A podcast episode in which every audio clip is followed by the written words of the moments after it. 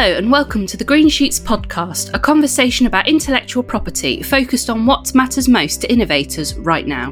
We discuss managing, monetizing, and protecting IP in the context of what's happening now in industry, IP law, and beyond.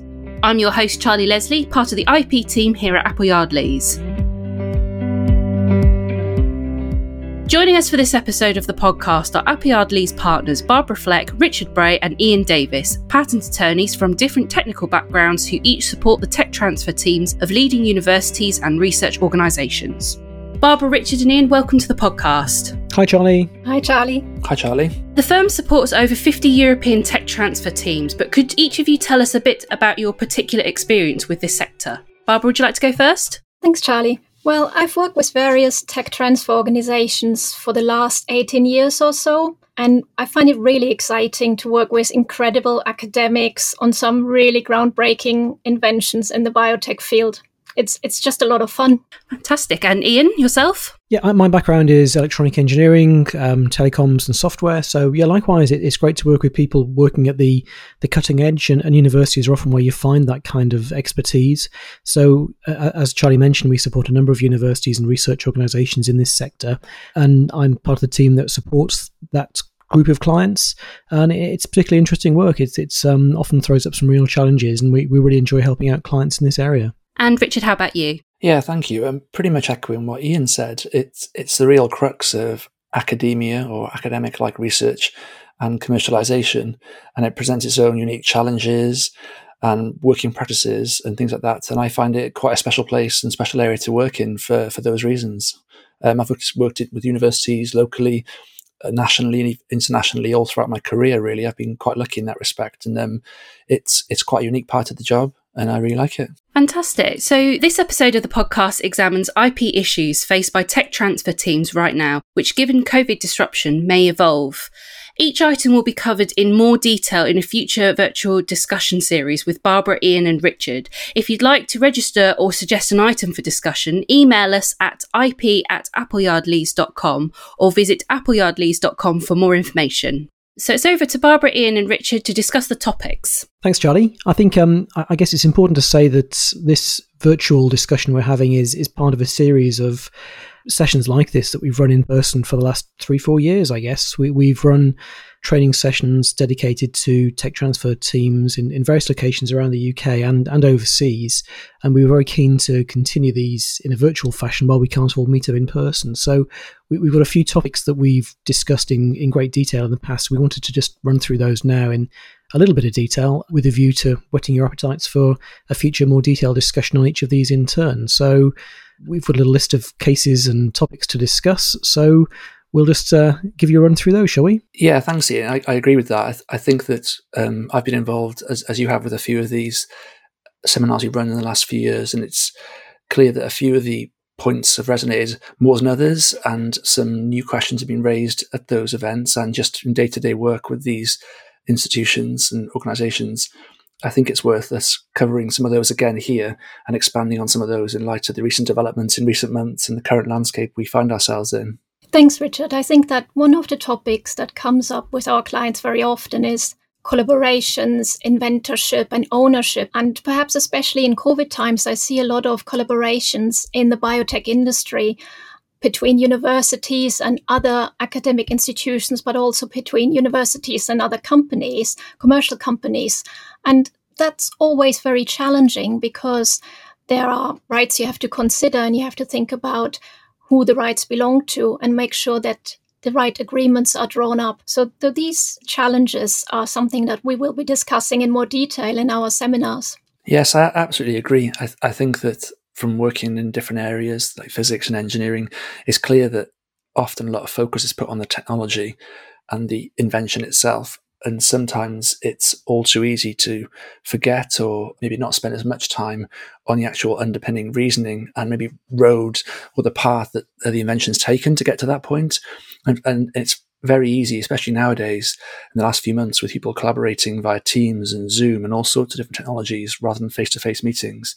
It's easier for collaborations to happen, I think, in some ways, with lack of travel, but it's also sometimes maybe quite hard to work out where contributions have come from and things like that. And it's all too easy for subtle contributions to be, lost in the noise, and that can have as we'll discuss in more detail in the coming months, some very serious legal implications if you get it wrong. I think it's one of those situations, isn't it, when in the excitement of getting a project off the ground and the, the rush to get something either published or to market, it's very easy to forget, you know, all, all the, the checks and balances, the dotting the I's and crossing the T's that make sure the ownership is is tied down at the very beginning. It's it's the kind of thing that seems oh we can sort that out later, but sorting it out later poses enormous problems, sometimes insurmountable problems. So it's far better to spend a bit of time at the outset getting these things right than thinking oh we'll deal with that you know further down the line because it's never ever easy to do it that way.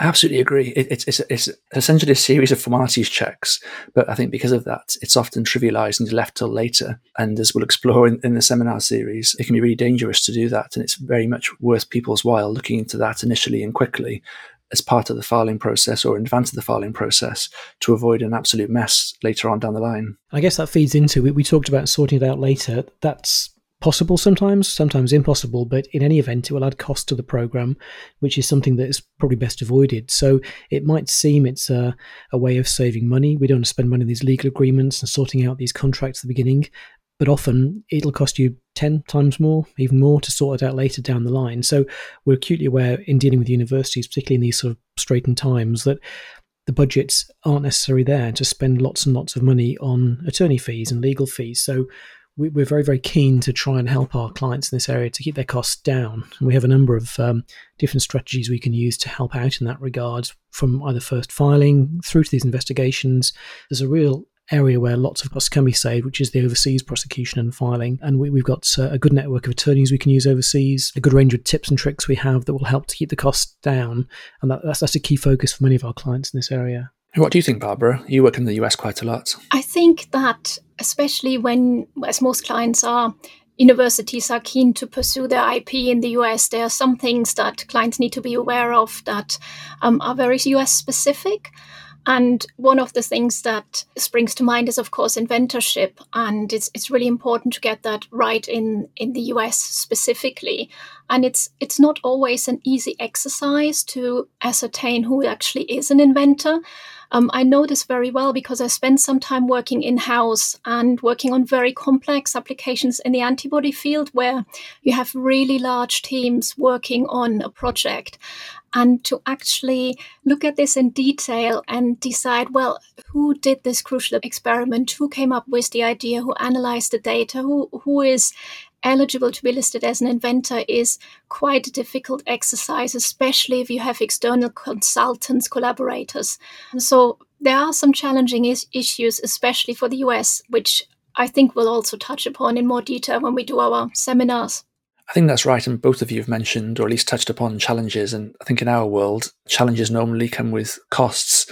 And um, it's worth mentioning that there are ways of controlling costs, not just in the US, but around the world. And they're not always costs that are out of people's hands. They can be costs in terms of for example, as Barbara's mentioned, sorting out things in advance in terms of inventorship and ownership, but also just generally costs can be managed in a more efficient way if, if everyone's on the same page and helping each other out in terms of tech transfer departments, the inventors, us, the attorneys, and the attorneys we use in other countries. We'll also do a seminar or two on costs and related impact there as well. I guess that feeds into you know costs are, are, one way. That's that's the money that you're spending to acquire a portfolio and to prosecute your portfolio. But there's the money you get in. Now, often that's money you might get by licensing or, or selling a, a patent. But there's other means of funding available, of course, as well. So so universities have a very well defined revenue stream for money coming in through you know research contracts with other bodies through the different research organizations that exist. But there are organizations venture capitalists and so on as well which can provide funding. So some of our work involves liaising between university tech transfer teams and outside bodies that provide that funding. So we're, we're pretty well set up with a number of links into those kind of organizations and they can be critical in in giving these organizations the the oomph they need to get projects off the ground and going. I think that's right. I mean, a good example of the crux of the research angle that we're involved with with universities and related institutions. but also the IP strategy and keeping costs in check. I mean, they're all things which are, I guess, apply to any sort of applicant or any client. But I think that there really is a sort of a crossroads in this particular field where lots of these things are even more important because lots of these, at least initially, lots of these um, clients and applicants, they won't be making money from the outset. They're looking to make money in some way down the line. And so a lot of that has to feed into things like IP strategy and commercialization strategy which we're also familiar with uh, managing and advising on. Indeed, I guess, I mean, Barbara, in your field particularly, I guess there's a, an awful lot of industry tie ups because. You know, there's there's big research institutions, you know, particularly in the days of COVID, looking at solutions to vaccines and treatments and so on. I guess it must be even more of an issue because the government are probably throwing quite a lot of money around at the moment, which is available for, for universities and research organisations to access. Have you have you come across anything like that in particular? Mm, yeah, I have, and and some of my clients have um, applied for various grants from the government so that there is definitely money available. I think also the biotech industry at the moment is, is very strong in the UK, both in terms of academic research and commercial research, and, and perhaps with the current crisis. It's also seen as part of the solution to the crisis. I mean, just thinking about the incredible collaboration between AstraZeneca and um, Oxford University on a vaccine. I think people really value the industry, the biotech industry in the UK, and they can see that um, it's making a massive contribution to solving the current crisis. I think that's right, Barbara. And as a physicist, one thing that I've noticed in the last, I don't know, 15, 20 years is just how different startups are funded in very different ways, and the strategies for each different startup and spin out potentially are, are very different depending on the technology. So I'm often quite jealous when lots of my colleagues work for many, many exciting spin outs and startups in the biotech or pharma space.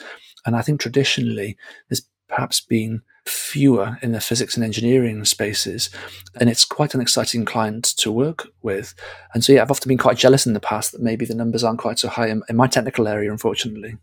I think that's true. I think a lot of the, the research activity we see with our university clients tends to be more on the biotech and maybe the chemistry side. And we see, I guess, proportionally less on the engineering physics side than we'd like to see. And I think this, this current crisis is, is perhaps shifting that balance even further that way, potentially because that's where the immediate focus is. There's a real need to get, get stuff moving in that area, which perhaps is taking attention away from some of the, the more engineering and physical sciences. I think that's right. I do some work with the Institute of Physics, and we've chatted quite a lot about whether yeah, a bit of chicken and egg situation, I suppose, in terms of is IP undervalued in, in certain technical fields, or is it that the investors and the like don't see it as important or is important enough in those fields. It seems clear to me from my involvement with Institute of Physics and, and similar organizations that there just simply isn't the value placed on IP that there is in the biotech and pharma sectors. And I'm not always sure if that's a mistake or if that's just something that the investors are or are not looking for. But again, we can touch on things like that about different strategies for different technologies and, and technical fields in our webinars that are coming up in a few months. I think that's a good point because in, in different technical sectors, there are different barriers to entry. And I guess in the chemical, pharmaceutical, biotech area, patents are probably much more ingrained, I guess, in the in the DNA of those organizations because you know you, think of the classic examples of where, where patents make the biggest difference is often in the pharma field, less so in engineering. I mean, obviously still very important, but they, they, they, don't quite run through the core of the technology in the same way they do. So I, th- I think that's reflected in the way that people working in those specialist technologies view patents as well. So may, maybe it's a job for us to get out and educate people and make them realize there there is great value to be attached to patents in all technical fields. I agree. What what do you think, Barbara, on, on that note, in terms of there's obviously different IP strategy in play and I guess commercialization strategy in play for different technical fields, but I guess in particular with your field, the biotech field, you might have even more particular legal issues in play or more prominent legal issues, for example, things like plausibility and sufficiency, which are also tech specific or more tech specific? Yeah, Richard, I think you're absolutely right. There are tech specific legal issues. And in the biotech field, that is sufficiency and plausibility, which is a bit of a buzzword at the moment.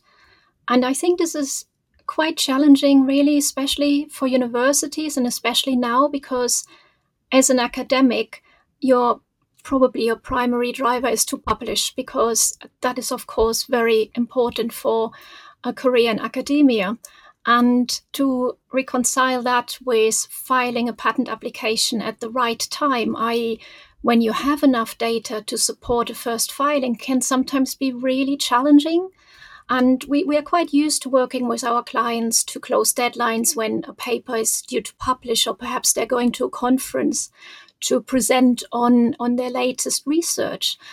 But at the moment, it's particularly challenging because of course people have been away from the lab and they haven't been able to do that work in the in the wet lab that they have been meaning to do and that can present some real challenges especially in the biotech field yeah, I must say I, I, was smiling when you were saying that because I think Ean and I have spoken in the past about I, I at least am quite relieved that traditionally haven't had to worry as much about those sort of issues.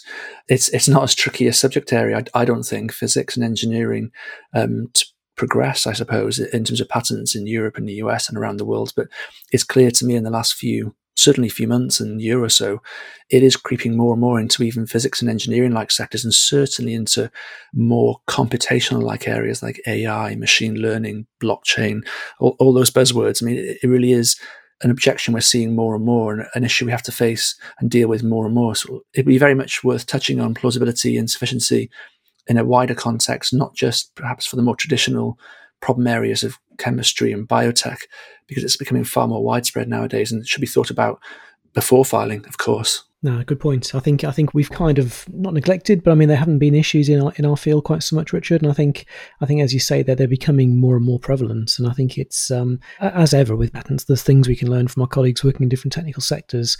Uh, I think we, we make a great play of particularly supporting university clients, is that these multidisciplinary teams are becoming more and more common. I think it's quite easy in patents to sit in your silo, think, I do this, I do that, and never speak to your colleagues in different technical areas. But I think, particularly with university work, we've seen a number of cases where we've had to work on inventions that straddle different technical areas. I've worked on a case recently with a colleague where it's a, a chemical client, but they've developed an electronic device to go with their chemical reagents. And I worked on the electronic side, she worked on the chemical side. And it's that kind of being able to work well with your colleagues in different areas and, and help the client in the best possible way that is one of the things we're very proud of doing in Appleyard Lees. Ean, I think that's absolutely spot on because I've seen that as well. And I work a lot in, as I said, in biotech. And there's some inventions that are, that straddle the biotech stroke software side. So bioinformatics, AI, and um, biotech which is of course really topical. And whilst I'm of course comfortable with the biotech side of things, I'm not a software specialist. And I think these kind of cases really benefit from a multidisciplinary team. And I've worked a lot with one of the other partners at Appleyard Lees on specifically bioinformatics inventions. And to have those two different specialists involved in the application, I, I, think is the only way to make sure that the application is truly robust. Yes, no, definitely, definitely. I, I think that's interesting. It almost comes full circle to the start of our conversation where people often think about collaborations and things like that. Well, I think they do between universities or between entities, between research entity A and, and Chinese University Y, for example. But it actually happens more and more, I think, within a university or within an organization now where team A and team B are collaborating. And you still have these issues of inventorship and ownership and things like that in play, especially between groups of companies. So it's, as we said earlier, it's an important issue, but it pervades everything, I think. I think it's also worth noting that, again, we keep on saying how even though we have these topics in play, there are some very niche differences, but with wide implications depending on technology. For example, we've mentioned strategy and commercialization and costs, but that also comes into play with things like, for example, both ends of the spectrum, like priority claims when you start off the process, or maybe freedom to operate when you're looking to commercialize. As you were saying before, Barbara, that, that's Annie, and it, it's often very different considerations in different technical areas. Yeah, that's very true. I, I, think the freedom to operate issues in something like pharmaceuticals are probably a, an order of magnitude different to the ones you might have in a, a more physical invention or an electronics invention. I mean, again, they, there might be issues, and often universities aren't the ones commercializing the inventions. I mean, in, in the majority of cases, universities will want to have either licensed or spun out a company, generally not in a position to be commercialized in the invention themselves. So, so the freedom to operate FTO part of it tends to fall onto the the spin out company or, or, or the licensee. So th- those are all issues that can be relevant, and we, we certainly want to touch on those as well. But as we said, it all feeds into the overall strategy, which we like to be involved with from beginning to end. I mean, one of the things we talked about in terms of the whole strategy you mentioned, that's the, the life cycle of patents from priority through to how we would advise on perhaps the contentious issues on litigation, licensing, and so on as well. And we're, we're certainly in a position to help with all of those. But one of the things that often gets overlooked is other rights that might be of benefit to to universities and research organisations. So, um, trademarks, designs, know-how in a more niche area as well. There's plant breeders' rights. There's um, uh, semiconductor topography rights. All these things which are very much more niche and, and often will get overlooked, I guess, by, by by some some applicants if if they don't understand these areas exactly. But we have expertise in all of those areas where we can help the clients get the broadest possible protection across the board for every innovative part of their of their project. That's so righty. And I, I, was thinking as you were saying that, that um, I work with some clients and they simply don't perceive themselves as a brand. They don't see themselves as selling, as selling perfume or selling trainers or something like that. And they're a core out and out tech company. But quite quickly, when they're at events, at conferences, putting out literature, exhibiting, their brand's everywhere. And they are very much a brand. They might not see themselves as a brand long term, but at least in the short or medium term, as as they're growing their business or growing their, the awareness of their business, they are a brand. And I think that's often overlooked. And trademarks are very important for them as well. Imagine a spin out or a startup having to rebrand entirely. They might only have goodwill and maybe no products on the market whatsoever. Or all they have is just their reputation. And if that name changes drastically, that could all disappear. So I think it's something that, again, early on that should be thought about. And I, and I do think it's overlooked it's another potential false economy, isn't it? I think to oh we'll sort that out when we're trading, but I think trademarks. None of us practice in trademarks, but I know enough about trademarks to know that it's worth looking at exactly, uh, exactly. the process. and I'd always advise clients to, to do that. It's um, it's a, a, compared to the cost of a, a, large patent filing program, trademarks are relatively inexpensive. So so again, for a relatively small sum, you can secure a UK trademark and, and a European trademark, and and further afield if necessary. And it's certainly worth considering in the early days of a of a spin out company in particular particular? It's probably a common theme throughout all of the webinars we'll give. It, it's not so much about being reactive situation. It's about being proactive and thinking of these things early on and uh, being blunt in a quite prescribed and potentially quite cheap manner. Ask yourself these questions and you can save yourself a lot of money and hassle down the line trying to sort out what otherwise could be a massive mess. And some of these things are very simple. Should we file a trademark? Yes. But if, what if you wait two years and then you think about filing a trademark and it's already owned and you have to rebrand, or you find out the inventor is from a country where you should have first filed a patent application, you could have a huge amount of problems that really potentially undermine the entire foundation of the business, which could have been solved trivially in minutes. So some may be insurmountable, mightn't they, as well? Yep. So particularly with the inventorship and the first filing requirements, they can they can really cause major issues down the line in the upcoming series of webinars, we're going to touch on the issues we've mentioned here in, in more detail.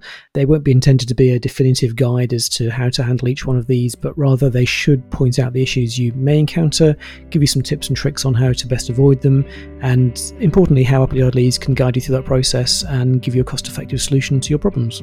That's fantastic. Thank you very much for the conversation. Cheers, Charlie. That was good. We enjoyed it. Thanks, Charlie. Thanks, Charlie. Thanks for listening to the Green Shoots podcast by Appleyard Lees. If you have a question or issue you'd like our IP specialist to discuss on the podcast, tweet us at Appleyard Lees or email us at ip at appleyardlees.com.